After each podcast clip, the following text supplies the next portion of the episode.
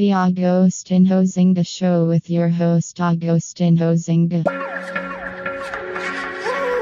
Smack the shit out your bitch ass midget girlfriend, nigga. Shit. Hello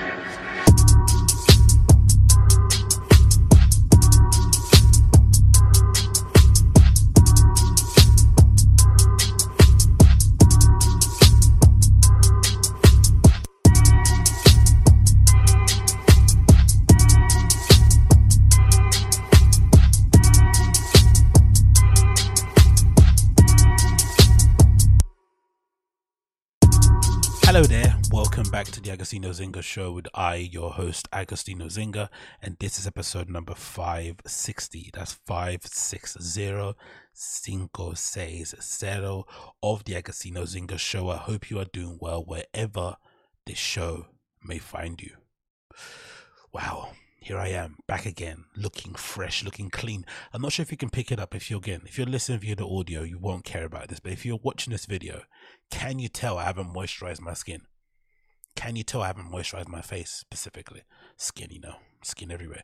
But can you tell this face is drier than the bottom of the soles of my feet? Can you tell?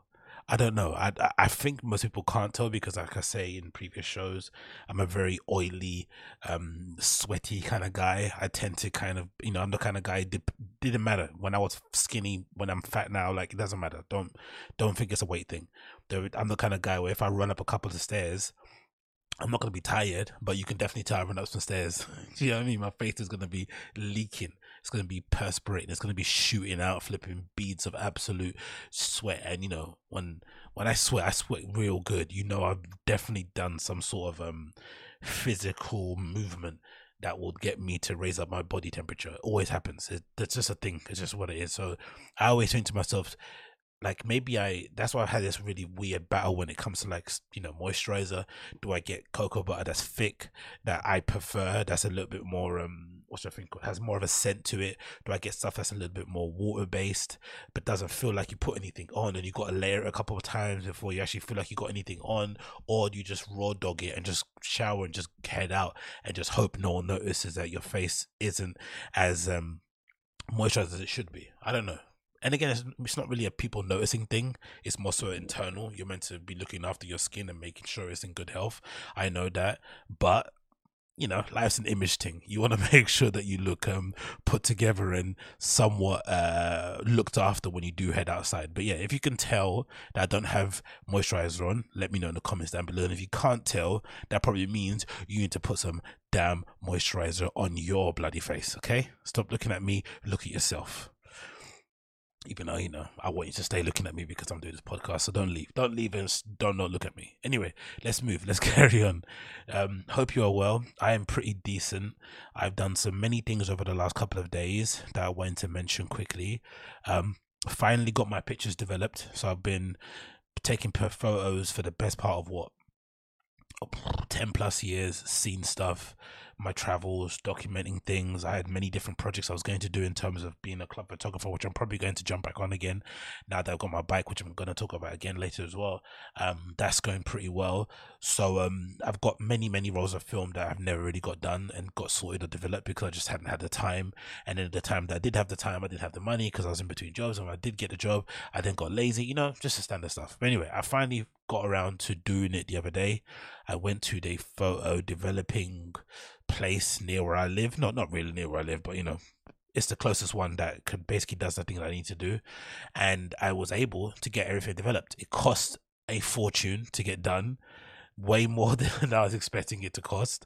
But regardless, I got it done. I got out of the way. I'm a big believer in making sure you get all your big purchases out the way before you know especially when you get paid before you do anything else just get all the purchases. You actually need you know not the frivolous things. And then by the time the end of the month comes you might be a bit more tight for when you buy be more tight for cash you still got the stuff that you actually need to get whether it's a jacket a new laptop whatever. Just try and bang it out when you when that payment first drops. I did that.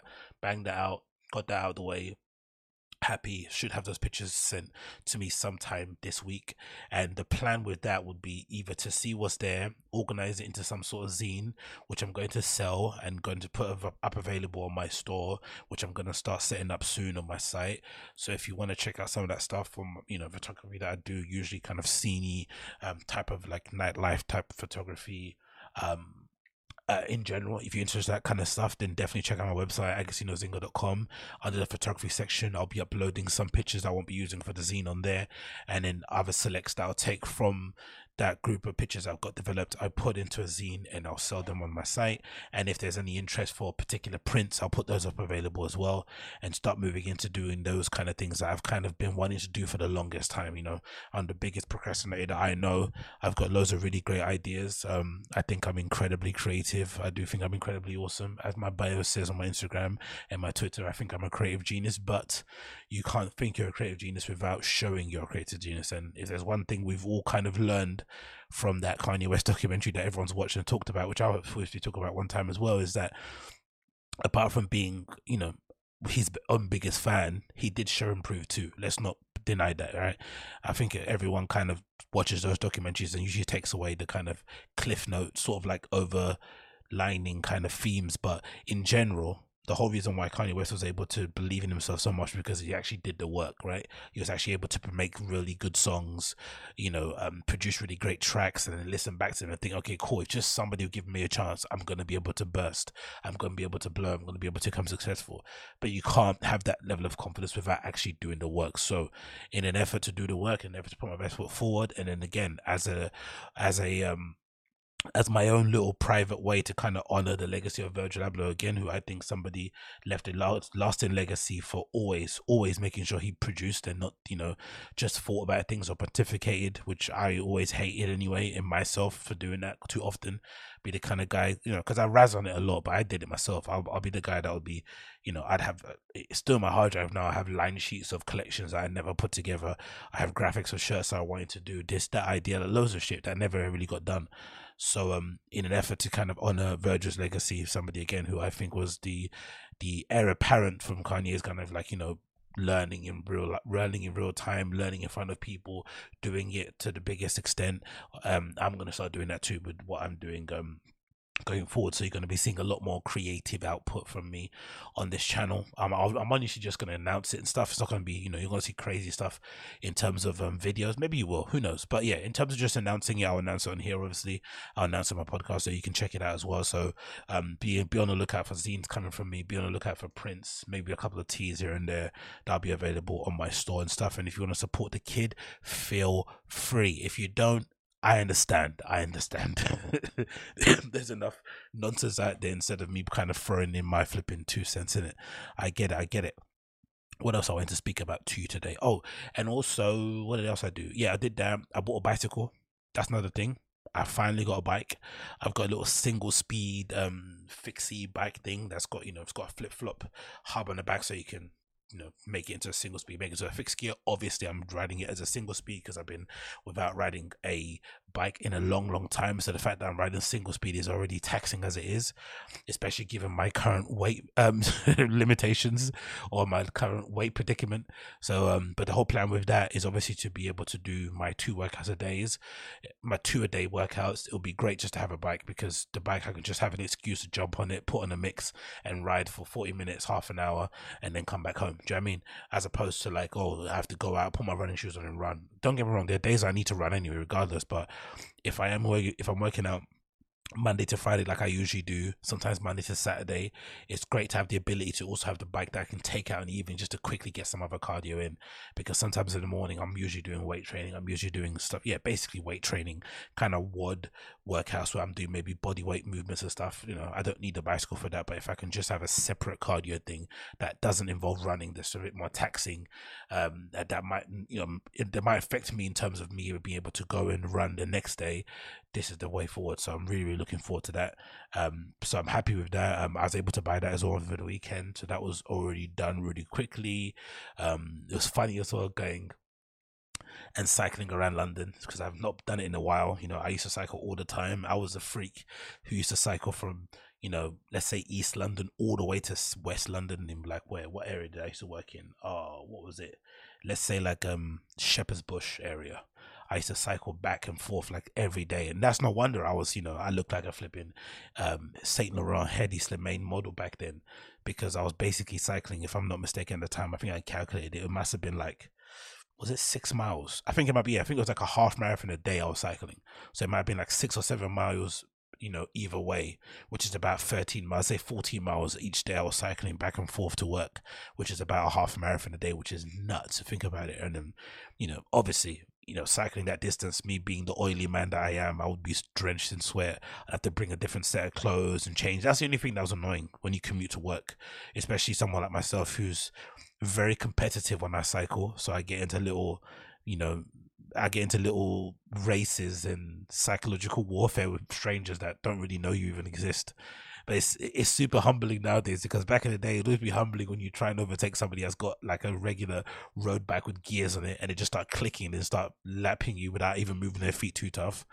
But now the most embarrassing people, the the ones that leave you to dust, is uh, the couriers and the drivers for like Uber Eats, you know, Just Eat, Deliveroo, Getir, whatever that thing is. They got their little electric bicycles and they just like scoot past you so fast. You never, f- the only times you feel really slow on a bicycle is when the wind is blowing, you know, in your direction and you're kind of trying to fight through it. You feel like, you know, you feel horrible, like you're cycling in mud. And you also feel really slow when somebody f- is on a faster bike than you or they've got an electric bike an e-bike. It's like, oh my god, you can't. Do you know I mean? They're just zipping past you super super fast. So that's usually quite annoying but um yeah i enjoyed it. It's great to be back on the bike again. Great to get get my heart rate back up again. And who knows in a weird way it doesn't really make sense because you know allergies you're out you're outdoors but maybe being outdoors often like an hour a day basically cycling will allow my sinuses to heal somewhat because obviously now I've been good to I've been really, really good and well behaved. Look, I even went and got my asthma pump redone. I got my prescription done on my asthma pump. I've got my flipping anti allergy tablets that I'm taking twice a day and whatnot. Say one a day, but I'm doing two. I've got my B12 vitamins I'm taking too. I'm doing everything possible to make sure every day that I'm kind of making sure that my allergies aren't getting the best of me. But when they do, sometimes it makes me feel like, you know what, I'm not outdoors enough as I used to be. You know, I was always outside, like whether it was going out, whether it was skateboarding, playing football, I was always out, out, out. And I guess with the pandemic as well, and just generally, even before I'm not blaming the pandemic, mean a pandemic guy, just my overall laziness to go outdoors when it's not an event. I've tended not to just be around, you know, like maybe because we're coming getting older, you don't really tend to just be outdoors just for the sake of it. But back in the day, I used to be outdoors for the sake of it. I would just be in Brick Lane, just hanging around, and you're hanging around, you're walking around, you get some fresh air in your lungs. You know what I mean? You're just moving. Whereas nowadays, I'm just a little bit dormant when I'm not in the gym, when I'm not, you know, doing a mix at flipping pirate studios, when I'm not visiting my parents and stuff. I'm back at my home or if I'm not in a club at my home, it's pretty easy to find me. Do you know what I mean? I'm pretty predictable in that way, so that makes it difficult. But yeah, bike, I'm super happy. And then to make the bike purchase even better, I had to go get some gloves, obviously, to make sure that I'm, you know, strapped and ready to go because I love wearing a good pair of gloves for my bike. At the moment, I'm actually thinking or hoping and waiting to get the the gloves that Supreme uh, showed in their recent preview. I want to get a pair of those, but they're not out yet. I think they might be out this week or the following week. I remember I heard, I, remember I saw somebody or one of those pages, those kind of like Supreme drop pages, say they was going to drop soon. But anyway, in the meantime, I did go out and get myself a pair of mechanic gloves to wear when I cycle. You know, nice and trendy looking. You know the vibes. I'm a fan also of the Franklin batting gloves. I used to wear those often when I used to cycle before when I had like my 26 inch BMX that I used to ride. My um Charge stove. I'm not sure if you guys remember the brand Charge. They used to make I don't know if they're still around. They made really cool bikes. Um and they used to make fixies and stuff and they had this really cool like uh big BMX, like an MTB, um, that I used to always ride back from to work and stuff. Had like neon grips. Like, I loved that bike, man. But unfortunately, that bike got um, it got I wouldn't say it got stolen from me, but it, let's say it went missing. It just went missing. So that since then I haven't had a new one. Um, but that was one of my bikes that I kind of cherish. I actually went to get a 29 inch BMX. I think I've spoke about already before on the podcast about ones I went to get. But yeah, I've got these. So I've got these mechanic gloves, right? But the plan is to get these Franklin batting gloves because these are the ones I used to actually wear. I used to have like, I don't know, four pairs of these I bought on eBay from random people. But for some reason, again, me and not keeping stuff safe, I lost all four pairs. I had like an all black pair, purple. I had a pair with white and then a grayish, I think, or yellow pair, and I lost them all. But to be fair, I think the reason why also I lost them all because I remember the quality was quite crap on them. Even though I bought, even I paid quite a bit to get them imported from the states, and this was before they were a trendy brand. I remember I imported a couple of those gloves in, and they they fell apart pretty quickly, but they were really good. These Franklin batting gloves, I think. Per in general, I'd imagine you know gloves like these, um, the gloves they wear in the NFL. What if you're a receiver or whatnot, or do you, why yeah receiver? I don't know. Whoever wears gloves in NFL, I would assume those are always really clever quite good gloves to get instead of actually getting specific cycling gloves. Maybe getting gloves where people have to maybe you know hold some sort of cylinder, cylindery, cylindery, whatever object in their hand might be a best way to go about it. So you know, even using mechanic gloves are mechanic gloves, and maybe they're worn by mountain bikers and stuff that's a bit more sturdy than a fixed gear. They will do pretty well. And then I think also those um Franklin batting gloves that are on the screen now would also do pretty decent. So when these come out, I'm definitely gonna go get a pair, and of course, you know, definitely gonna try and get the black and the reds um, straight up because you know white gloves on me, knowing how grubby I can get, is not the best idea. They'll end up looking like brown gloves pretty quickly. But yeah, those are definitely what I'm going to get going forward for that one. So I'm looking forward to that. That's my bike life on that one, and then it's been a while since I've actually purchased anything from the Supreme store. Usually, when I get stuff on there, when I get stuff from the collection, I usually always buy it on resale because I guess it's stuff that everyone, everyone, everyone else wants, um, or it's older stuff that I might find on eBay. But this time around, I thought, why not buy a bag just so I can kind of have something to kind of use when I go and DJ sometime. Even though so far the gigs have still been absolutely dry in that regard, I still want to have like a little bag that I could use where I could chuck in my headphones, chuck my USBs in there, cables, you know, periphery devices, whatever I need to put in there. And I've mentioned before, I think on the pod, that um Patta bag that they have, right? Remember, I think I mentioned it before, the Patta DJ bag. I think they've got a new one now. They've had one in grey. They had one in black so before, but now they've got one in grey. Oh, I might have to get this actually. It's still in stock. Nice to see. Have they got it in black too? No way they've got it in black. Okay, let me get up on the screen first. So I'm not wasting any of your time. So this is the site, the pattern of sound system, utility, DJ bag. Let me just write here and see if they've got other colors of it, if it's just that one. Oh no, they've got two. It's black in stock. They've got the black back in stock, it looks like. Interesting. Okay. So anyway, yeah. So that the plan was to go get another DJ bag um, that I could use because at the moment my uh, places and faces bag that I usually was using is a bit busted this one here is a little bit busted and it's kind of gone to shit. You know, it's not it's not in its best condition in the world. Don't get me wrong, but it's held me down for quite a long time. I need to get something different I could use to kind of throw my headphones in, you know, these, my phonons, whatever, right? And my USB sticks and, you know, whatever else I use when I go out and about. And this DJ bag was pretty decent in terms of the shape the compartments the zip, you know, um, how sturdy it looked, blah, blah, blah, blah. And it was pretty popular when it first dropped. Um, and somehow they've restocked it. Crazy, isn't it? Oh, last year's released the, the, modifier. Okay, cool. So I guess they restocked it, or maybe they found some lying around, or maybe they remade. I'm not too sure because I did remember they made this one, which is the update to it, and it felt like to me that they updated some bits and pieces on it. Or am I mistaken? Maybe they did, maybe they did. I'm not too sure. But anyway, regardless, the grey and the they've got two. They've got like a classic sort of head porter colorway combo one with the grey with the orange on the inside. Maybe you would say it's an MA1, I'm not too sure. But yeah, that's a pretty decent DJ bag, right? That's what I wanted to get. So I'll probably end up still getting it. But for the time being, I thought, let me know. Why not try sample what Supreme has to sell? And I decided to get one. It's like a mini side bag, but unfortunately, it's too small for my headphones. I'll just use it as a normal bag, but it's this one here. It comes with a free water bottle that I've got over there somewhere, little nag, nag, Nalgene, whatever plastic. So it's pretty decent value. You get a decent little side bag like that, and you get a free little water bag with it. So it's not too shabby in it, right? As you can see there, it's not too shabby, but unfortunately, the main compartments and whatnot, they're just too small to fit in a pair of headphones or whatnot. Do you know I mean? It's obviously enough to fit in, you know, a couple of baggies of ket or whatnot, whatever else you want to put in there, a flip knife, some lip gloss, some nail polish, or your pearl necklace or whatever the kids wear nowadays. That's all gonna fit in there. But in terms of actually having a pair of headphones and whatnot, it's not gonna fit. But I just it's a good reminder to to see how well made these bags are that they put together, man. Obviously Cordura and stuff, but the Supreme bags are really well made. Like this is a very well constructed bag, like pretty, pretty, pretty good, sturdy as hell. Like this is one of the things that I always keep an eye on whenever I'm like scooping for stuff on like Yahoo auctions for like old Supreme stuff. I'm always looking at the bags, always the old bags, especially the ones I like, you know. from like 2015 you know, and before that, that those bags are like some of the best bags. Honestly, the quality is great. Like even if it's got like seven openers, like it's legitimately bulletproof.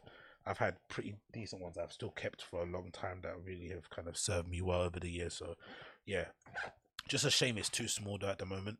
This one I've got here at the moment, so I'm gonna have to probably get um the messenger bag that they have listed. I think on the site.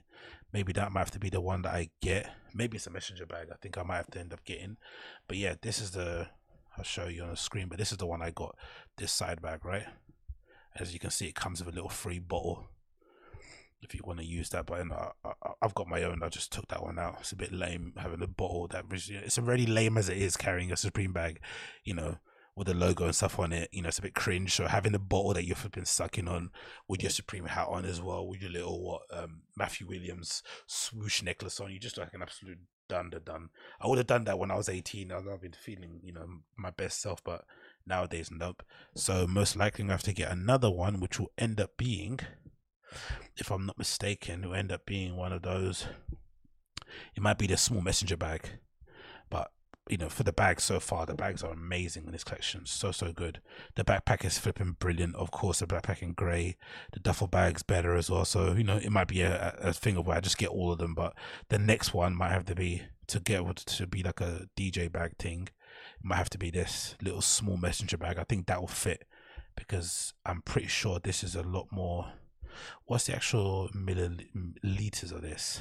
The one that I've actually got uh, it's meant to be 2.5 liters. So let's check that. So that small messenger bag, which I might get in the same color. What what color do you think I should get it in?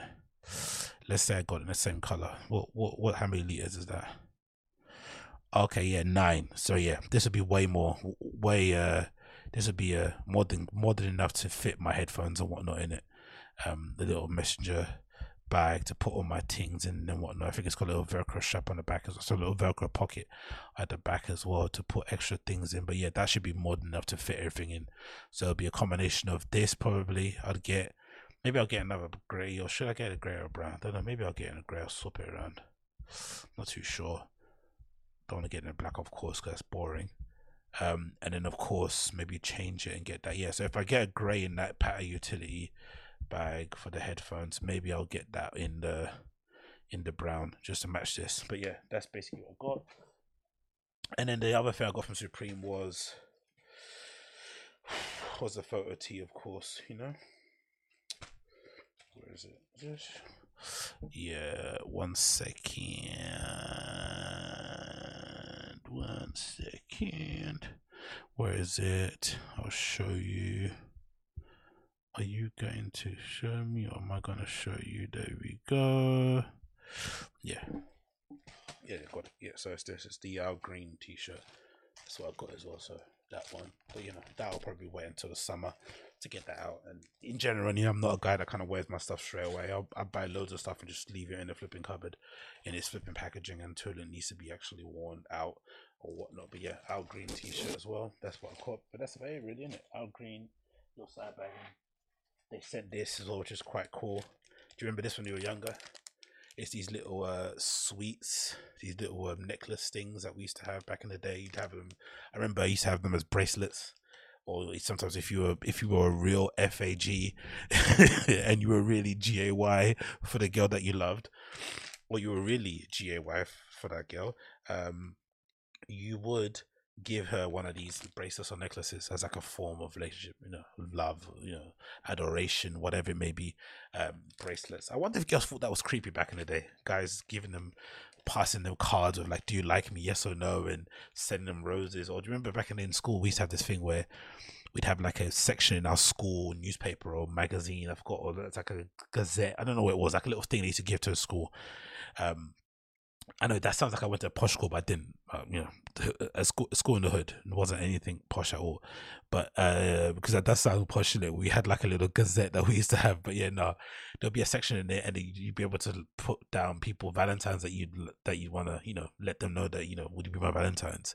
And it's always funny because always the the cutest, the cutest guys or girls will obviously get the most like you know, um flipping notes in there, but sometimes, you know, ghouls like myself, flipping ogres like myself would sometimes get the odd mention here and there.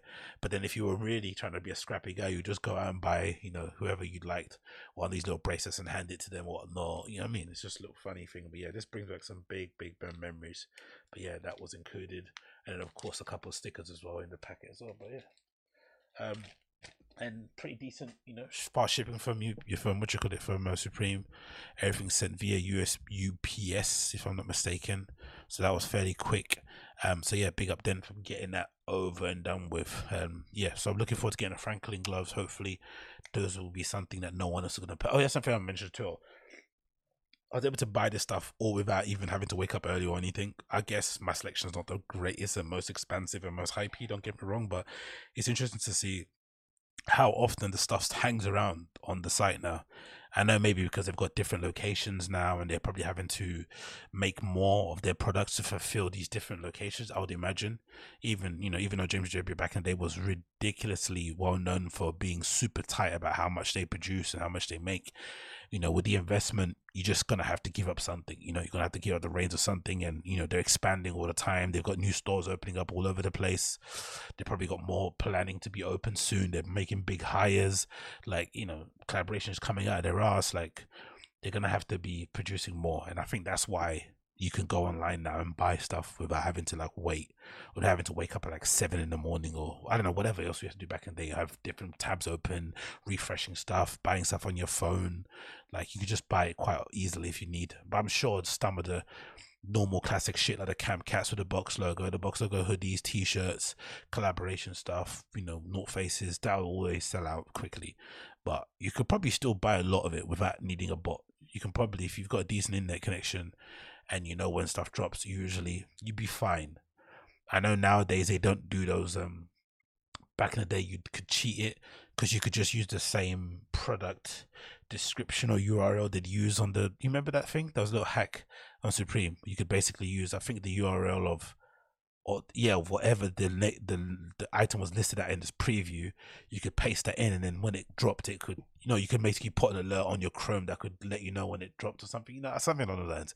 Not sure if I'm explaining it well, but nowadays, if I'm not mistaken, it's a bit harder because the URLs are just random letters. It's not it's not something you could easily sort of like um hack and figure out. But yeah, still decent buying experience. It's still it's still weird though because even though I'm I've kind of grown over, I've kind of kind of not grown out of the brand, but you know I'm into I buy loads of other stuff now, but still because Supreme was my my first Supreme the hundreds Stussy, what I can think of Supreme hundreds Stussy maybe even Obey I would say, as in my yeah no let's say my first introduction to actual streetwear was like Supreme, the hundreds Obey Stussy, um Fresh Jive Mighty Healthy, and Diamond and Co. Supply.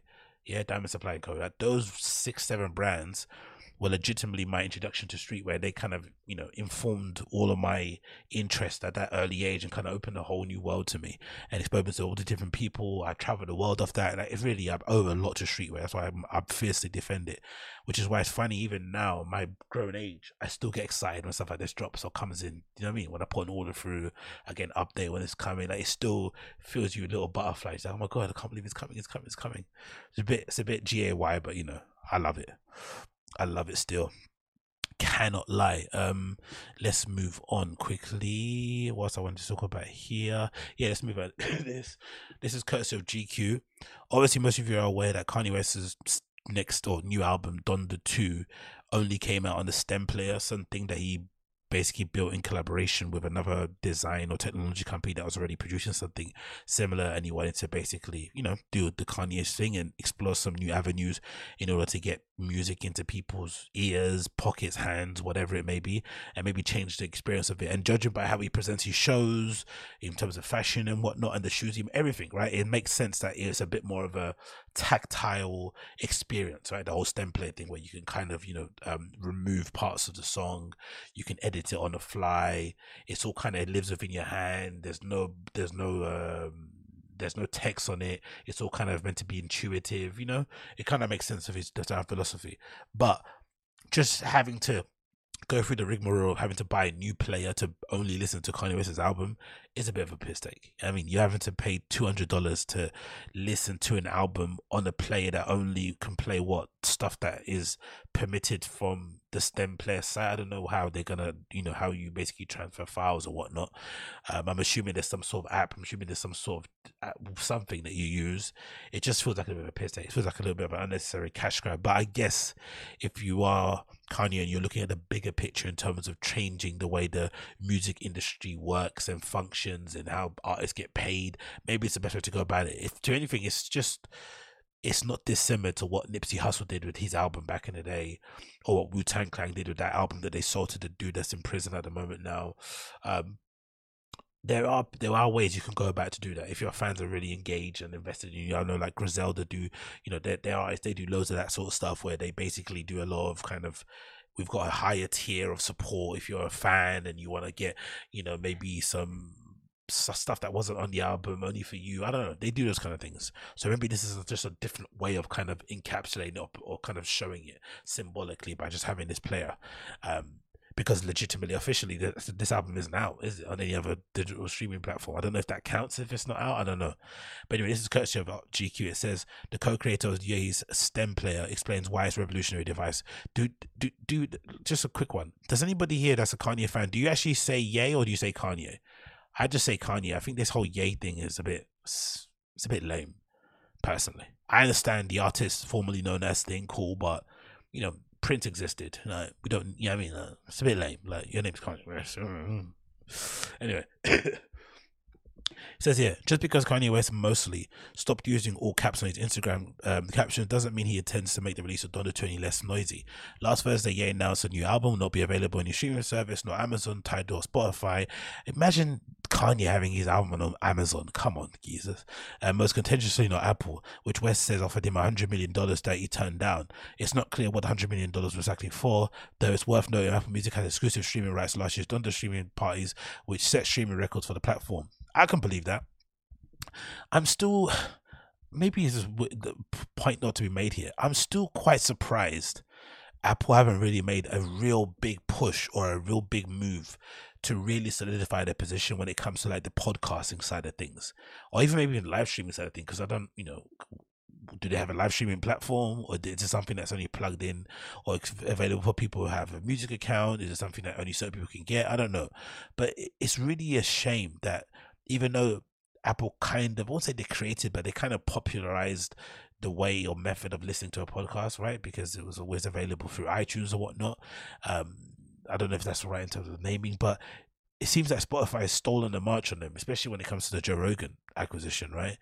Uh, or licensing deal. But Apple have made absolutely, maybe they have made some effort I haven't seen, but it doesn't mean, I don't feel like they've made like a real big, like, you know, uh, splash like saying hey we're serious about this and we want to reclaim our spot. And remind people like we're the number one destination for podcasts but i guess they don't need to because everyone basically has their show on apple unless you have an exclusive deal with like a Sirius or like a you know Spotify or whatnot. Even then, you might have still like a kind of clips channel to upload some stuff on there. But everyone that has a podcast basically has it listed on Apple in some way, shape, or form. So maybe they don't need to. But I'm actually surprised they haven't done anything along that kind of lines. But 100 million wouldn't surprise me because you know I'm sure they're they're raking all that back in, especially when it comes to ads and and whatnot. Um, driving this decision is the idea of ownership sorry, a recent theme in West ever evolving mission statement.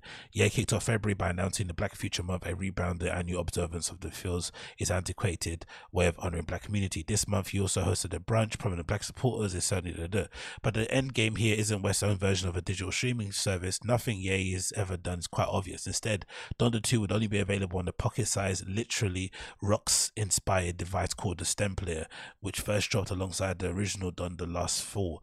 Lets people manipulate songs by isolating elements, allowing them to be sped up, slowed down, reversed, and even looped. The only thing I don't like about this, which I have to be a slightly, I won't say contrarian, but a little bit against the gain, against the gain, against the grain about this, I think most, I think the idea that most Kanye West fans are like, you know, secret designers or like, you know, in, you know, whatever people in that kind of way or musicians or whatnot is is ridiculous it's the same way as like you know if Joe Rogan thinks legitimately that everyone listens to him wants to do jujitsu. No, people want to listen to you talk about jujitsu and they get enthusiastic or happy when you sound happy, but mostly they listen to you just for pure entertainment and because you occupy you know three or four hours of their day per day or whatever. How many times you drop your podcast, you interview people that they are really interested in, they like you as a person, but they generally don't give a shit about comedy. I don't think, or they give a shit about jujitsu, or they give a shit about MMA. Not really. They just like you as a person. And I think the same thing when it comes to Kanye.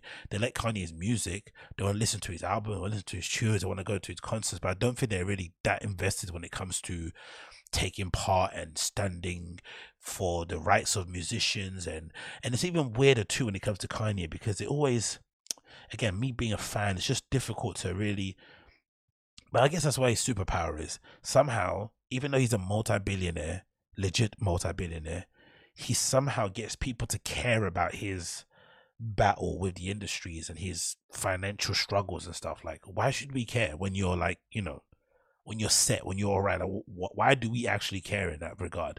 Especially when, for the most part, we've witnessed him win on every occasion. Every time he gets told no, he always finds a way to basically prove everybody wrong. Legitimately, we've never seen Kanye really take an L unless you know, the only way he was even taking out really has been the whole Kim thing, right?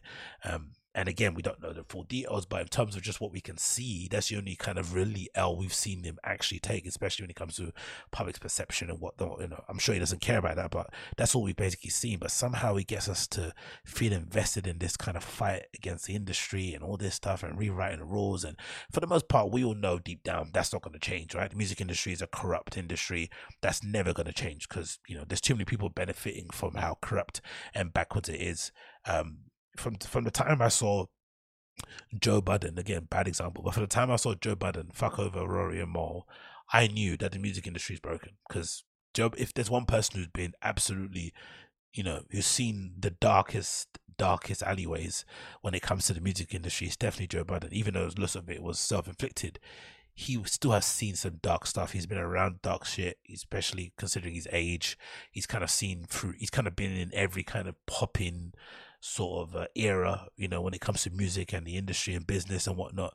Still, with all that being said, he still found a way to fuck over his friends, even though he's gone through all that stuff. You'd imagine he kind of would go out of his way to make sure his friends would never have experienced what he experienced, but he did. So if that's the case, that leads me to believe the corruption's run so deep that when it happens to you, even though you don't want to, you kind of secretly hope that you can do it to somebody else so that they can feel the pain you felt. Do you know what I mean? So I don't think this little stem player is really going to change anything when it comes to music industry stuff. I don't think so. Just just the other day, Kanye was tweeting pictures of his fucking contract to get you know to put pressure on whoever the powers that be to get him out of the deal that he was on. I'm not sure if it was Def Jam or not. It was. So if Kanye West can be in a bad deal, if Kanye West has a bad Fugazi deal, Kanye West has a bad deal, then Lord, you know, Lord grant the kids coming up grace and you know uh, discernment because if he could get fucked over, you got no chance. So I don't think this stem player's going to change anything personally. But hey, who knows?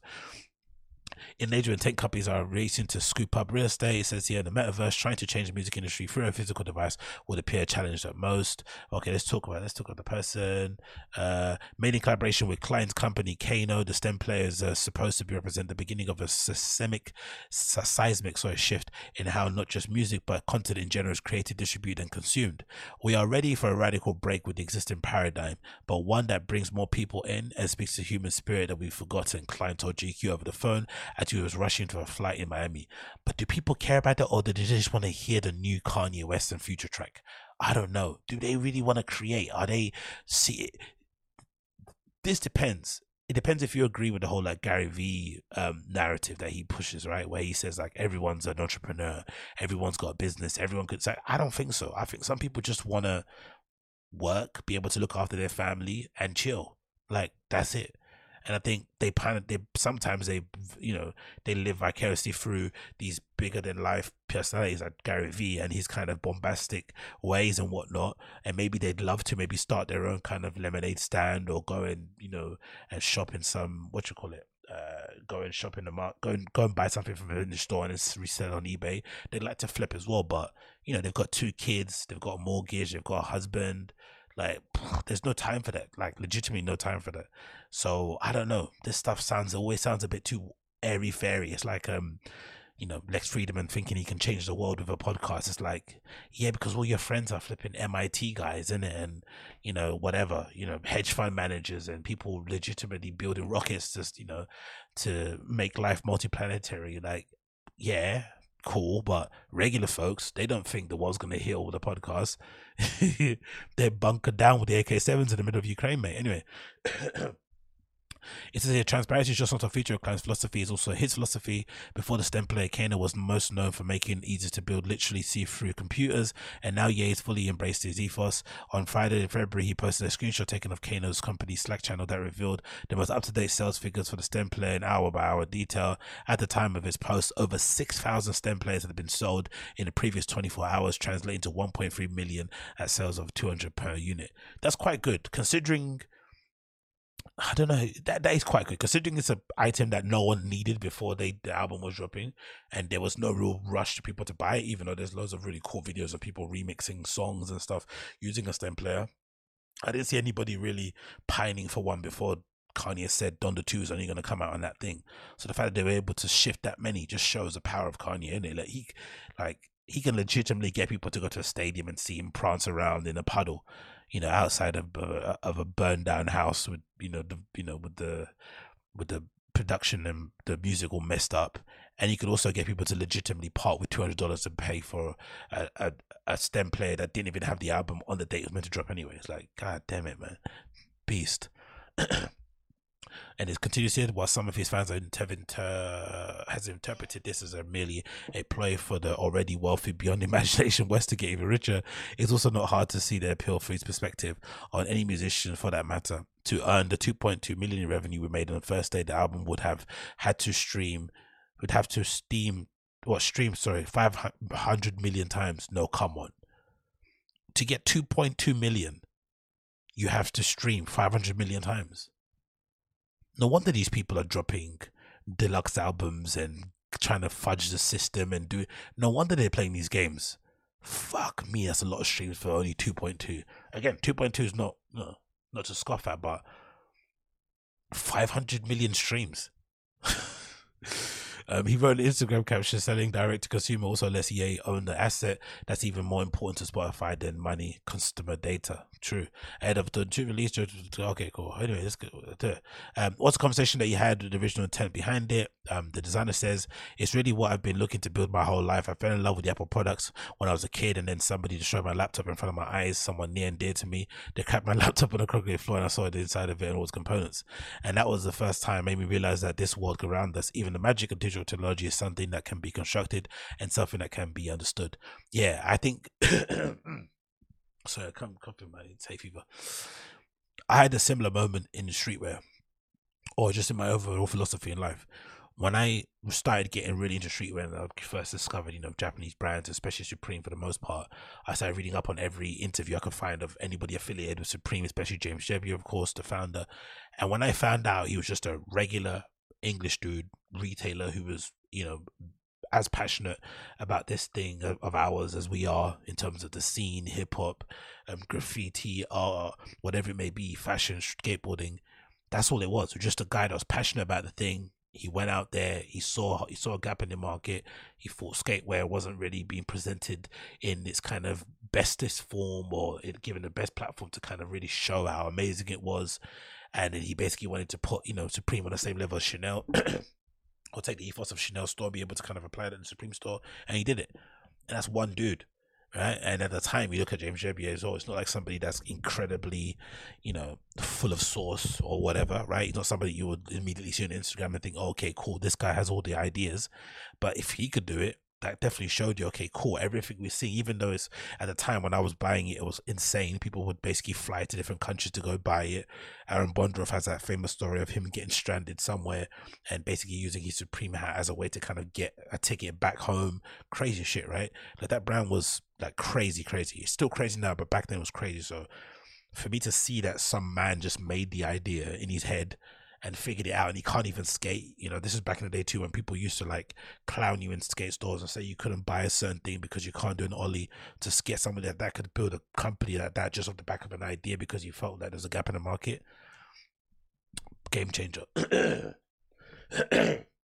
Sorry about that. Continues realize that yeah that's a great word. We realized that we could realize and that's funny you say realize because james turrell was an inspiration and his book called the extraordinary ideas realized so we we iterated on the functionality and we shrunk it down. We wanted to be soft and circular multicolored with lights that we have to appeal to your senses. We wanted to create emotional technology that's also sensory almost syn, syn, syn, syn, synesthetic that's what Pharrell's got right. That word I can't even say it.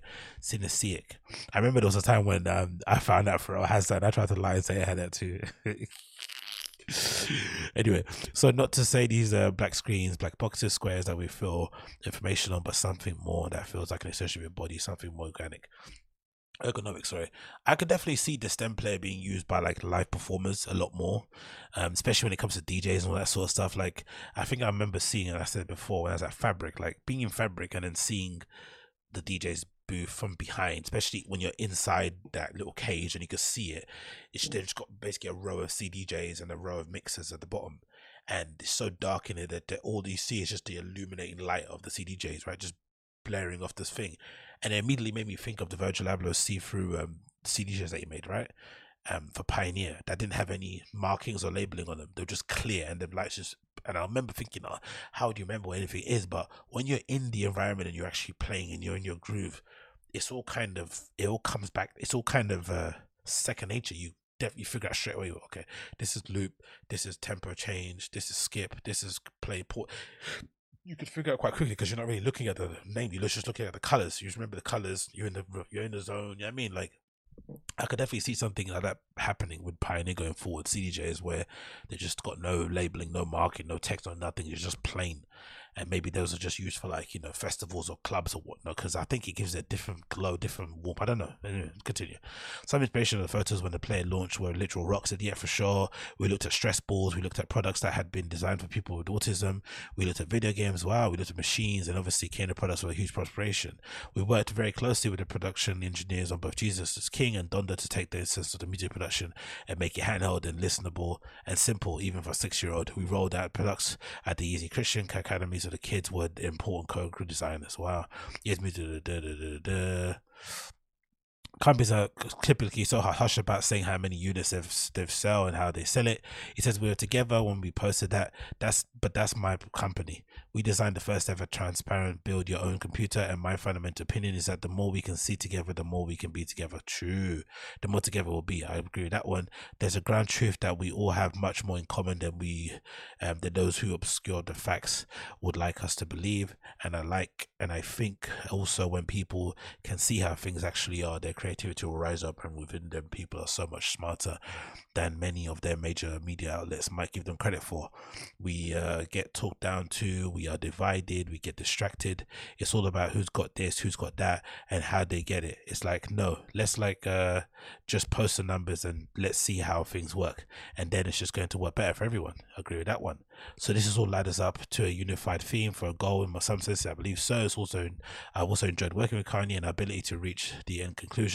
We'll argue, we'll go back and forth, but it's all just about getting closer to the goal.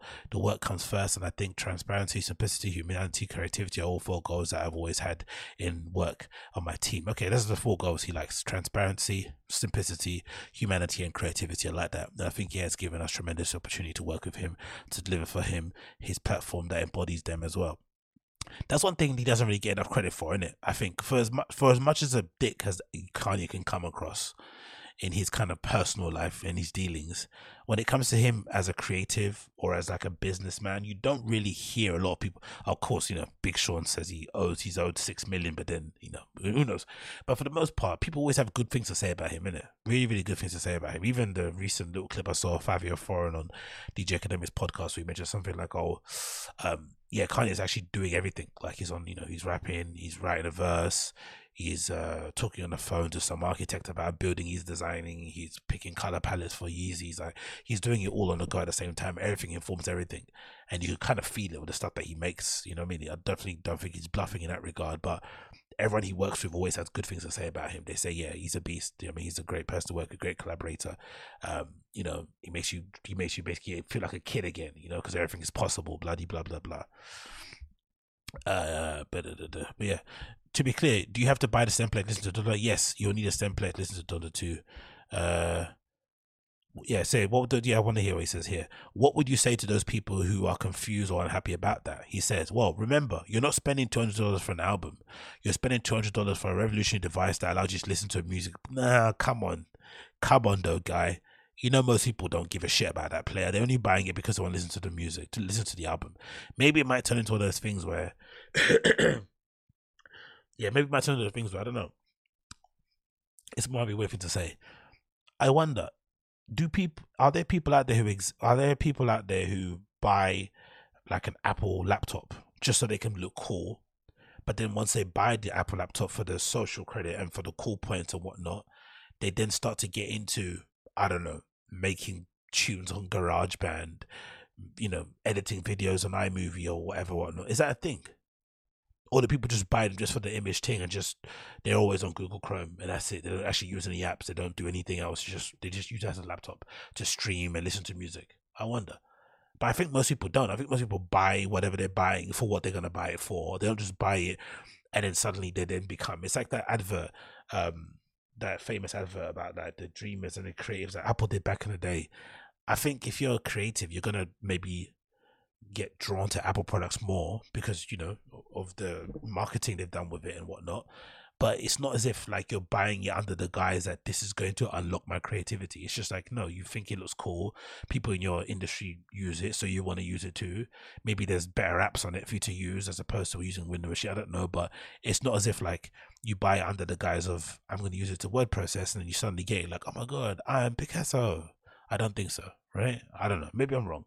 But anyway, continues. He says here, you're spending $200 for a revolutionary device that lets you listen to music in a completely new way through stem separation. And that allows you to mix and make music on the go. But who wants that? Why don't, why can't I just listen to the track how you made it? Like the experts made it. Cause I'm not, you know what I mean? I'm not Kanye West. He's meant to be the musical genius. Why can't I listen to the way that he done it? Why do I have, why do I have to remix a song? and this is it. You're also spending that 200 to become a part of the community. Community, of course, that fucking catch all catch, catch whole phrase. That what is that? What's a community? A Slack channel, uh, a fucking um, a, a Discord server. That's that's a community come on, bruv. What changes to, to uh, on top of that? You're getting Donda two, which has enormous value. So I think there's a really important thing to stress. If I could put one thing from this story today, um, that I'd want to make clear is that you're getting something revolutionary. You're getting a first generation technology product that has the best reviews for a first generation technology product than anything we've seen in a decade, maybe since the original iPhone. Yeah, don't get me wrong, it's a cool thing, but I don't know. I think most people that are buying it are buying it because they want to listen to Donda 2. If they can't get Donda 2, they're not going to listen to their shit. But yeah, you know, I feel the guy, I think he's very, very inspiring, very, very cool sounding dude anyway, regardless. Um, as a piece of tech, somebody is a bit of a tech um, whore myself, I would definitely buy it just for the sake of it, just to have. But I'm not buying under the guise that, you know, this is some this is really going to change the way that I kind of view the world and music. Is that no, no, no. I want to listen to music. I want to listen to music. Like, there was even a time when I was actually thinking about buying an iPod, you know, like an old iPod I used to use back in the day, and then just using that as a thing to listen to music with instead of having to use my phone because it's annoying. You know I mean? Just like a standard, standalone 500 gigabyte iPod, whatever, just so I could listen to music because I miss that as well, especially nowadays. Um, I'm sure you could buy peripheries that you could basically stick into headphone jack to make it, you know, Bluetooth connectable, but I just need something, you know. But yeah, maybe I'm maybe I'm bugging out. Anyway, moving on, moving on, moving on. Quickly went to mention. Um, it has the other day was actually um Matteo Blazy. How's that how you pronounce his name? Matteo Matteo Matteo Blazy's debut at at at Bottega Veneta the other day, um, during Milan Fashion Week. I was surprised if Milan Fashion Week. I thought they would debut it at Paris Fashion Week. I don't know why it's Milan. Is Milan maybe the more businessy side of things get done? I don't know. Someone let me know in the comments why it was at Milan and why it was not at Paris. Um, it might be something just plain and simple. You know, it's a it's an Italian based brand. Maybe that may be the reason why. I don't know. But if we could understand why it's at Milan and not at Paris, Paris being obviously the kind of the Champions League of flipping fashion when it comes to the best designers showing at the time, um, someone let me know. I'll be very, very, very, very much appreciated. But anyway, the show happened the other day and I was really impressed by it. Number one, the set was great. I thought the soundtrack was the soundtrack was phenomenal. Let's just say that the soundtrack was really, really good. Um, I've seen a few shows actually. This is concluded where they had two angles. Usually, whenever they're filming a fashion show, they'll have like the main angle where you know the model's kind of walking towards the camera, maybe a couple of going on top. But they had an angle on this show of the models walking where you saw the side profile, which you don't usually see often because obviously most fashion shows you just get the classic sort of front on profile, and a lot of I find a lot of kind of the real kind of wow bits in kind of fashion, especially when it comes to like runway stuff, is usually found in the shapes of stuff. Especially if you're watching it on the screen, you can't obviously tell quality. Uh, supposedly, this first look, um, this pair, the first look that came down the runway was like a white, uh, a white vest top with some blue jeans, right? Classic kind of style. And supposedly, these blue jeans aren't actually jeans; they're leather. But obviously, when you're watching a show on your laptop, on your phone, it's impossible to tell what the materials are, what it feels like, blah, blah. But I do feel like sometimes if they were able just to give you the idea, the, the angle on the side, just see the shapes, it really kind of kind of let you see the, the, the collection in a whole different way. Because usually I found, especially when it comes to stuff like you know, let's for instance like one of my favorite brands at the moment, Balenciaga. Um, designed by them, not even Vetements, right? The old stuff. A lot of the really great, amazing thing about that stuff was when you put it on, the shape of it, how it was cut, it kind of, you know, it felt right, you know, the kind of shape was a balloon fit, it popped out here, cropped there, but you miss those details if you just see the front, you know, you just see it flat on, you kind of missed how the shape is, especially because a lot of designers have really clever shapes, how they cut things. Do you know what I mean? Rick Owens is a good example of that. Margiela does really good cuts and stuff like, so I was happy to see those kind of weird angles on the side, but yeah, um, get into the collection itself. Let's actually view the collection here on the slideshow. I thought it was a good debut. I'm not gonna lie. A lot of looks, 70 looks. Maybe if I was being super critical, I'd say maybe too many looks for a debut collection under a new designer or under a new creative director's um, tutelage. Maybe kind of you know pare it down a bit, but of course you want to basically you know stamp your um you want to basically put your your your your flag in the ground in some way, shape, or form, and offer up as many um iterations or examples of what your vision is for the brand going forward. And one thing we definitely saw was the Bottega Veneta green basically disappeared. I don't think I saw one iteration, maybe a couple of bits here and there, but for the most part, Bottega Veneta green was gone. Um, I didn't see much. Um, what did what did BryanBoy say? I didn't see a lot of pandering to blacks, as he likes to say. Um, I saw a very kind of diverse cast, but nothing too overly heavy handed. Um, even the front row, everything was really tastefully done, I think, for the most part. It wasn't slapstick, you know what I mean? Didn't just slap fucking, um, you know, J Hus in the middle of the runway just to kind of appease the blacks and whatnot. It was just like a standard kind of runway. I like that. Um, the, the, and again, I thought the casting was really well done without kind of standing out that they've kind of taken kind of, um, quotas and whatnot. um, and what else is it? Oh, and also overall, in terms of the options available, in terms of the quality and whatever is available, I think I mentioned it uh, the other day on Twitter. It was very much like the old Bottega under Daniel Lee, but it was very much new Bottega, right? If that makes sense, which makes me believe that maybe this Matteo Blazy guy, who you know, whenever when it was announced that Daniel Lee was gonna get fired or left, whatever happened, when he you know when he referred to um somebody in the meeting as a you know the N word, uh, or as Joe Rogan likes to say. Right? yeah. Um, when that was when that was made known, I do remember a lot of fashion insiders who I follow on you know high fashion Twitter and whatnot, they were really excited that Matteo Blazy might be taking over because I guess you know if you're more plugged in than I am behind the scenes and with who works where, because you know I think I know a lot about fashion in terms of front facing, in terms of what everyone sees, but in terms of the intricacies of who works where and who's a design assistant there, who's an accessory designer there, I don't really know much about that stuff. But a lot of the people I follow on Twitter do, and they were really excited when Matteo Blazy's name was being floated as a designer. So maybe it was always known amongst the in the know people that Matteo Blazy was actually the guy responsible for a lot of the kind of greatest hits from Balance from sorry from Bottega Veneta during Daniel Lee's tutelage. I think someone mentioned on my Twitter that he might have been responsible for that really nice sort of like patterned. I don't sure if it's like even knitted or quilted or crocheted, whatever it is. That really nice print that I think Skepta wore as well. It's like an all-in-one suit. It comes like in a jacket and trousers. He was responsible for that really nice blue that happened there. Um, maybe someone mentioned the lug boot he might be responsible for, but again, who knows? But it did make me wonder that maybe the Daniel Lee kind of influence and stuff was a little bit overinflated. And I do remember somebody else mentioning too, I forgot it was, or some lady, I don't know who the lady was, some lady I think mentioned when Daniel Lee was kind of getting fired or on the way to go, or did go, that, you know, the actual nice guy there who worked there was actual Matteo and Daniel Lee maybe had let the kind of fame get to his head a little bit and was not the nicest guy behind the scenes. That doesn't really matter, but in terms of the quality of the garments, this looks way more familiar to me. This looks way more similar to Daniel Lee's first collection than Daniel Lee's last collection looked. You know what I mean? Like that first first collection that dropped, that was fire. Do you remember that first collection? Like it looked like flipping gladiatorial wear. Do you know I mean? It was really a real big statement. Like he came out, he came out of the blocks fast on that one. Let me see if I can get it up on here. I'll show you. It was like outside somewhere. Where is it? Is that the one there? That's the one, yeah, this one. For 2019. That okay, maybe the first one was this, pre fall 2019.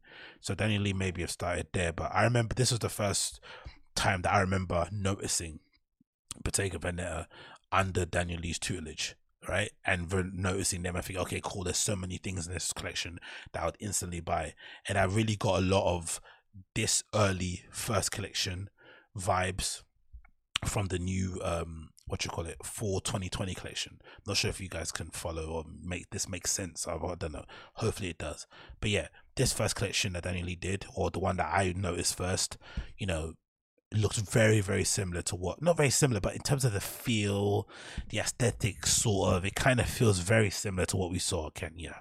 Some of these looks are fucking phenomenal. Not sure if a lot of this stuff actually made it to store i'm not really too sure to be honest but this was really really good. Really good man. For winter 2019 Bottega Veneta and i think the new collection kind of had a lot of that kind of similar vibe to it it really did for me personally, anyway. Loads of great shapes, loads of good colors. Again, no, really, you know, a real kind of reduction of that particular bottle green or pine green, whatever that green color is. Um, a lot of navies, a lot of blacks. Yeah, that's the second angle that I said looks great. You get a really good um view on all these great little pieces. You get the cut of the sleeve on that. You know the way the cut the jacket is on there. The the the the, the pant length. You got these high heel Mary Janes. Like it looks so much better by this angle, right? Do you know I mean? Like it, actually comes alive that entire look.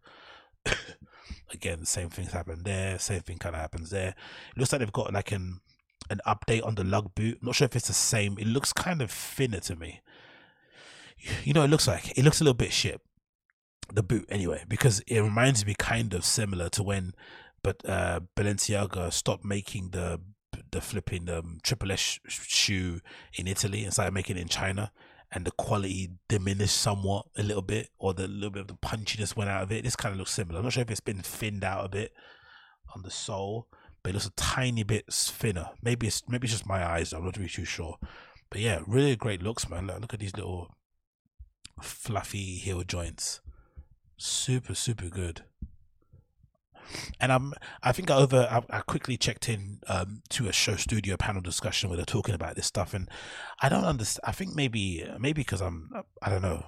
I'm not plugged in too much, but I always find it interesting and weird how like fashion insiders can't necessarily see stuff from a consumer point of view at all.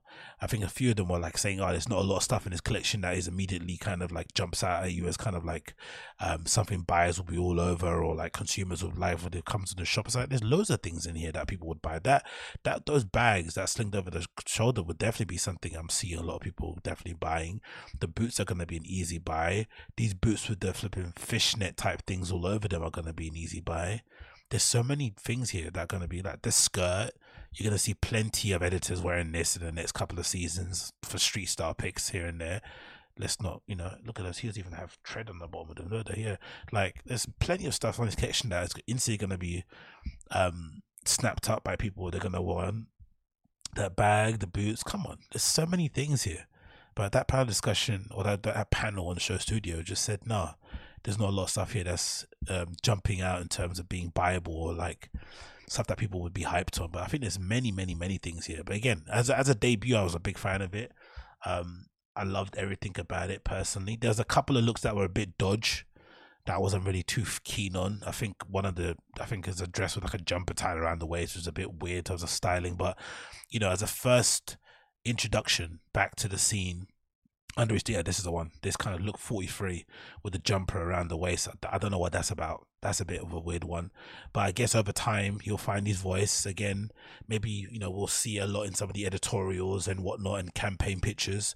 Um, maybe he'll kind of run through a couple of stylists first and, you know, until he finds his match. But overall, I like it, man. I think there's a lot of great stuff in here. Like that coat, like, come on, man that coat's got flipping Anna Dello Russo all over it, brother. Come on, this is going to be super popular. Yeah, for sure. I see a lot of people. Yeah, this is this styling tip with the jumper around the waist of the dress is like, what is this? Someone tell me, please. What is that? Um, yeah, loads of good stuff in the collection. I love that. It was a really great debut. Interesting also that there's been little to no mention since um, the bombshell revelation that that guy made about um, Daniel Lee allegedly saying the N word at a meeting, which kind of caused him to lose his job. Allegedly, no real development on that or insight. I guess we will never really find out, really, and it would just be one of those things that we kind of just, you know, it's like um, we're never we're never gonna find out why flipping um, Anna Dello Russo and what's her name and uh, Kareem Roy, no, Carine Roitfeld and um, Emmanuelle Alt fell out. We'll never know why that original Vogue Paris team fell out. The original Dream Team we'll never find out about that. So same thing maybe happens with um with this uh particular net thing. But yeah, some greens here and there, do you know I mean? But still still the classic bottle green. But yeah, it gives me a lot of the early vibes. But yeah, big up Daniel Lee. sorry, big sorry. big up Matteo Blazy. Sorry, my voice man. Fucking hell, my hay fever. Big up him um, great debut collection. I think um, I'm eager to see more stuff. I'm eager to see what he does with video, what he does with again photography, what styles he picks. Um, I'm eager to see who he picks as the muse, who's going to be wearing it head to toe nowadays, how it's going to be spoken about, presented in the store. Loads of really interesting things are going to be um, kind of you know are in the pipeline in the future that are going to maybe have a really big impact on how the brand is perceived and how it eventually does in the store. But I think Daniel Lee did enough good work in the beginning, or they did enough good work in the beginning to have a it be cemented with the cool kids. So they'll have a bit of grace. So even if the cool kids don't like it, they'll still give them a couple of collections or him to get it right. And then when Matteo gets his feet, you know, he's feet under the table and he kind of gets settled, he'll be fine. And then I think people will be back into it. Uh, but I think it's got enough core points to survive so far, really, despite people being maybe a bit lukewarm to the collection. But I liked it, man. I really, really did like it. I thought it was, I thought it was a really good debut. Um, like again, I'm really image, really curious to see what the campaigns end up looking like. Let's see if there's a quote here from him precisely about the collection. He says, uh, This collection is basically a journey. So the idea is to bring back energy and silhouette that really express motion because Bottega is a big company. So you go somewhere, you don't stay home. This collection basically is a journey. There's many characters, they all have places to go, they feel quite free. Yep, I, I got that from that collection. I'm not to lie. The study of pictures, da, da. what else have a quote you say here? Level of success, been da, da, da, up to the the bank. Okay, cool. Then nothing else he said. There's a quote from him, but yeah, I liked it, man. I thought it was a really good collection. I'm not going to lie. I really, really liked it. It's crazy, isn't it? That first look is not even fucking genius leather. Mad, isn't it? Mad, mad, mad. But yeah, big up him. Big up him. We move on from that one. Then we want to speak about. Uh, yeah, let's talk about this. Moving on to the um, well, another topic I want to talk about concerning Kanye West is this announcement that the Yeezy Gap engineered by Balenciaga collection is well, we've got an we've got an idea what it looks like, and I'm not sure if it's all out at the moment, but we've got an idea what it looks like, and as you expect, whatever we've been seeing Kanye wearing head to toe nowadays is basically what he's basically you know proposed as his kind of um, silhouette, as his outfit, as his well not outfit, as his silhouette, as outfit, as his um what you call it? What's that word called? and his wardrobe, It's wardrobe staples, because I always got the feeling the Gap collection with Kanye or the, the, the Yeezy Gap collection originally was always based upon wardrobe staples. Like, okay, I'm gonna make the perfect because he kept mentioning all the time in interviews, a perfect hoodie. Um, you know, spent many many hours doing it. He treated it like a basically a piece of couture, like you know, refining it, refining it, refining it to the point where he'd get it, you know, the perfect hoodie, and then mass market it, right? Which would basically be the the point of you know, that'd be the, the kind of the the pinnacle of great design be able to make something that's legitimately the best in class but then able to disseminate it you know to everybody to use easily like a flipping really good calculator for instance so i thought that was a really noble or great idea to go with and then it's interesting because if i'm not mistaken the early team involved um the girl from uh Lola, right? But then I don't know what happened there. Does anybody know? If anybody got any information regarding that, I'd really like to know what happened with her. Did she just leave because it wasn't is taking too long to put together? was she get did she get fired? That was strange because I thought that marriage would have been really cool to have seen how she could basically take her vision from her brand and kind of you know marry it next to what Kanye was doing at Yeezy, working underneath his tutelage or working with him with Lock and Step. I don't really know what happened there, but it didn't really work out. Anyway, it didn't work out. Then suddenly, um, Demna popped out out of nowhere and they decided to work together, which maybe made a lot more sense in terms of um, Kanye actually being a fan of the brand. Like he actually wears uh, you know, Balenciaga, and he's worn some Vetements pieces head to toe all the time. He's always in the store. He legitimately enjoys the brand. He's talking about, you know, I think he mentioned in a couple of interviews that he wants to have his own in store in store where he has basically a little selection of his favorite pieces that he pulls from every collection, which I think they started doing online actually, which is an easy win they'd have like a little URL. I think I remember seeing somewhere there, like a URL where you could basically shop Kanye's picks from Balenciaga, which is you know for all the kind of you know bandwagon follower people out there that love to just wear whatever he wears. Easy, easy way to go about things. But anyway, there's a courtesy of uh, GQ. It's a first look, the Yeezy Gap Engineer Collection by um, the the first look Yeezy Gap Engineer by Balenciaga Collection. It says, uh, yeah, calling it hacking a creative exchange or like long-time collaborators Kanye and Balenciaga, the Demna are uh, is called engineering, whatever you call it. The next eight Yeezy Gap pizza set to drop today at Yeezy Gap and Farfetch after a countdown time on the former Constantly set the clock to Tuesday. They look like Gap remade for Dystopia. The collection is in line with only two well, is is in line with only two Gap pieces Kanye has released so far: the unsuccessful bulbous waxy round jacket and the cropped perfect hoodie. Out for the most part, logos and branding in shapes, materials, silhouettes more recognizable than in, than insignia. There are hoodies and t-shirts layered over or under ponchos, long draping tees and jackets. Um, there's tracksuits, a jumpsuit made of what appears to be a uh, swishish material, baggy billowing pants. Almost everything is cast in black, save for a light wash and tattered denim options. Of course, every model in the lookbook is wearing a full face covering. Prices range from one one hundred twenty dollars to forty four dollars. Four hundred forty four. It's priced. Re- this is the thing that's embarrassing about. It. Again, I know he's working with Gap. I get it you know, it's mass market, blah, blah, blah, blah. But the fact that Kanye is able to produce this level of clothing at that price range, and some of your favorite streetwear brands can't even sell you a t-shirt for fifty pounds, you know, it's shocking, isn't it? Shocking state of affairs. These guys get, especially some of these guys on Twitter and Instagram and stuff that sell you a trucker hat for a hundred dollars. Like, are you insane? We've all got the same computers. We've all got access to Alibaba. We can all kind of screen print stuff or, you know, apply diamantes onto a flipping piece of foam. It's not hard to do. And you want to sell it for a hundred dollars. Are you insane? Really are. That's why I'm happy a lot of those guys have stopped saying for the kids. Remember, that was a big thing people used to say back in the day. I'm doing it for the kids. I'm doing it for the culture. No, you're not. You're doing it for your pockets. Because if it's for the kids, you make it affordable. But you're not making it for the kids. You're making it for that maybe that kid who goes to flipping Mr. Nice Guys, whose dad drives a flipping Porsche Jeep or something, or he drives one, right? That's the kid you're making it for. But you're not making it for regular kids. They can't even afford it. Or if they can, they they can only afford it to resell. So they can buy other stuff but yeah, I love it. Um, I think this round jacket is kind of anorak. It looks like a round jacket, basically the same sort of material with a hood on it. Instead, I love that. Um, I'm a big fan of that. I'm not gonna lie. Is it all unisex as well? So I think it's all men's, women. It's just all standard, right? Then it's got this denim jacket that looks like it's um, inspired by like a motorbike jacket. It's a bit padded on the on the shoulders, classic kind of Demna Balenciaga sort of riff there as well. I love that. Um, he's got a version of his water boots that he's been wearing all the time. I'm not sure if they're going to be part of the collection also, but um, good washing jeans, love that. Uh, you got this a full cat suit with some fire high boots. You've got a uh, another one with some fire high boots with a side bag, which is going to be really popular when that ends up coming out. Um, that jacket again I mentioned. You've got another sort of rainy they, they, it's obviously giving a lot of serial killer vibes. Don't get me wrong. Do you I mean? You, you rock up with this.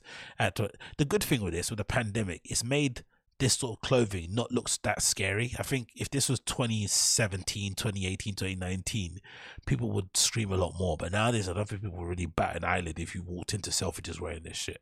I really don't.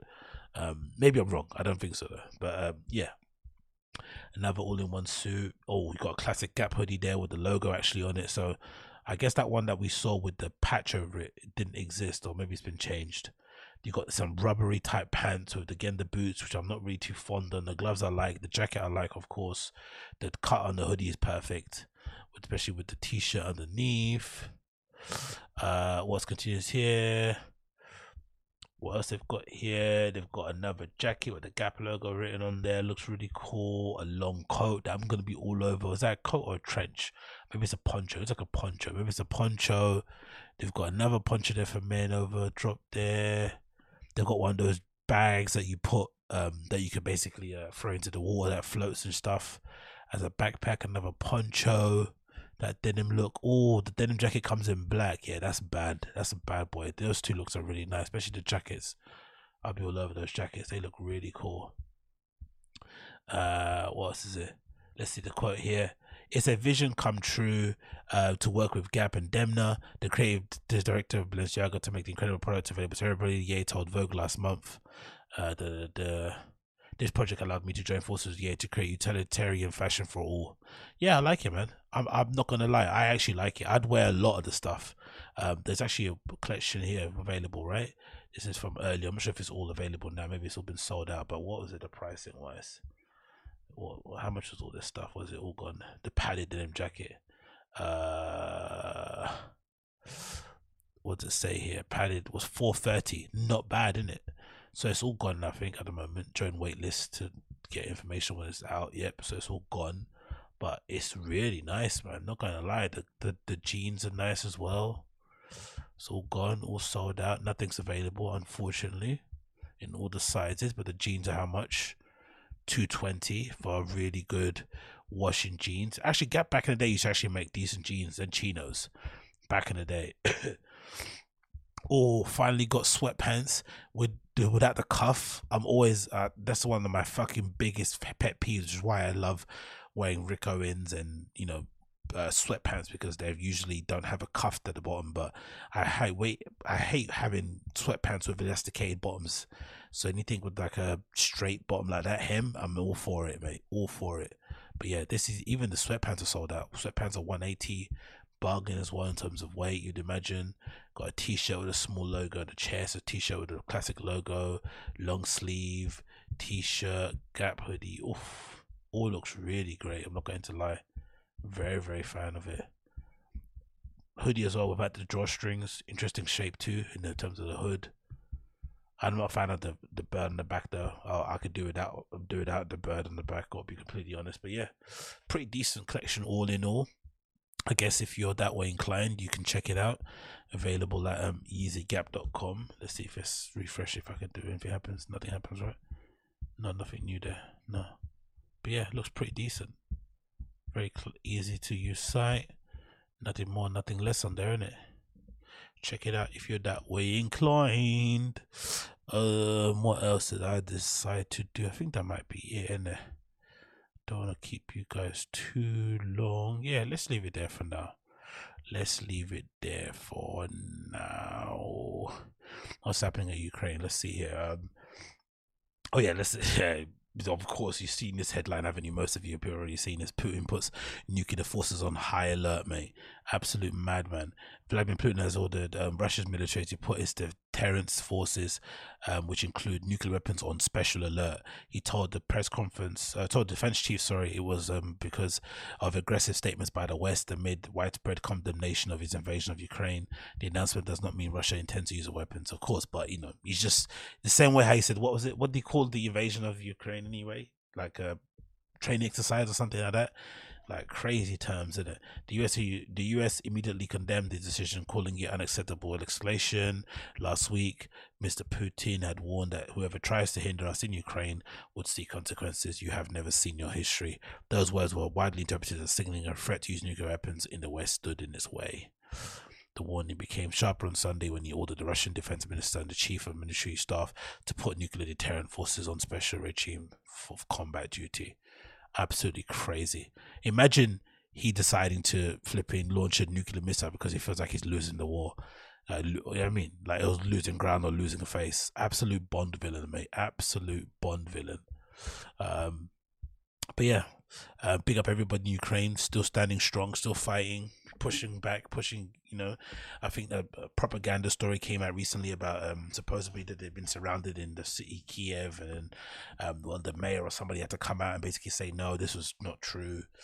Um, many many things happening there. Loads of misinformation, loads of saboteurs as well. They've been catching, um, you know, in there as well. It's a flipping crazy situation and I've got the thing most people are staying and trying to bear arms. They're basically banning people that are from 16 to 60, I think, to go or 18 to 60 or something to leave men.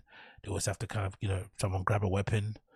Guys, you know, regular. I think I saw a story about some IT guy just, you know, never fired a gun in his life and he's bearing arms, you know, to protect his motherland. Like crazy, man. Really cool stuff. Probably stuff you would probably never see here in England for sure. If something happened like that in England, I think most people would just, you know, would just cower at home or would just you know pretend like they, they, didn't hear it. They didn't hear the call to bear arms for sure. But yeah let's leave it there for now. That is Agostinho Zinga Show episode number 560 right? It's 560 thanks again for tuning in. Been a pleasure to have your company. It really has. I really enjoyed it. Hope you have too. And if it's your first time as per usual why don't you leave me a review on spotify and whatnot? I'd greatly appreciate that. People like reviews on there if you'd like to listen to more stuff regarding myself that doesn't include me going ahem, um, then def- definitely check out Patreon at patreon.com for Agostinho. I've got a bonus episode I put out there per week. At the end of the week, I put out one bonus episode, so definitely check it out on there.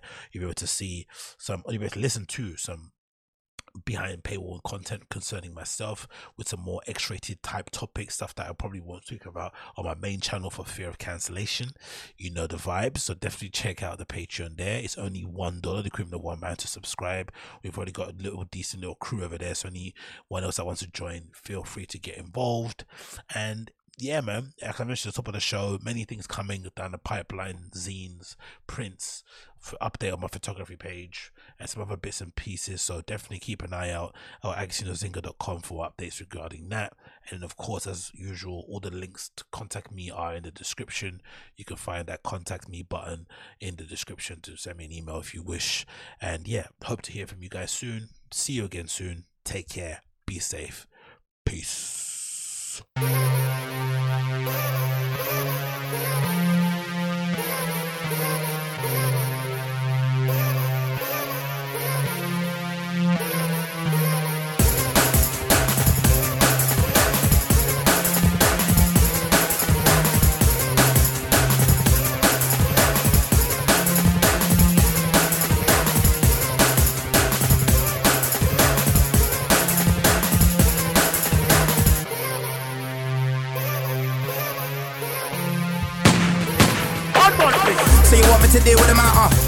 Me deal with the matter. You can count on me to do the job. Come when I come through, man, start moving off. It's my house, I'm moving in. Anything goes, let's do the thing. See that guy named Frisco, the rude boy thing, that's not new to him. I'm doing it, doing it well. Doing it fresh, they're doing it still. Half of them I tried to use my style, but it's fake, they just stay doing it well. I laugh, I don't know they're screwing as well. Yeah, cause the man gets dealt with. When BBK's on stage, the people go mad and they just can't help it. I told them already sounds of the big bloody stinking smelly. When wire better know, on stage it gets messy. No half stepping is best, you step steady. I used to be a trapper, now I'm a rapper slash MC. And ain't many MCs badder. All you gotta do is ask me politely, and I'll come true.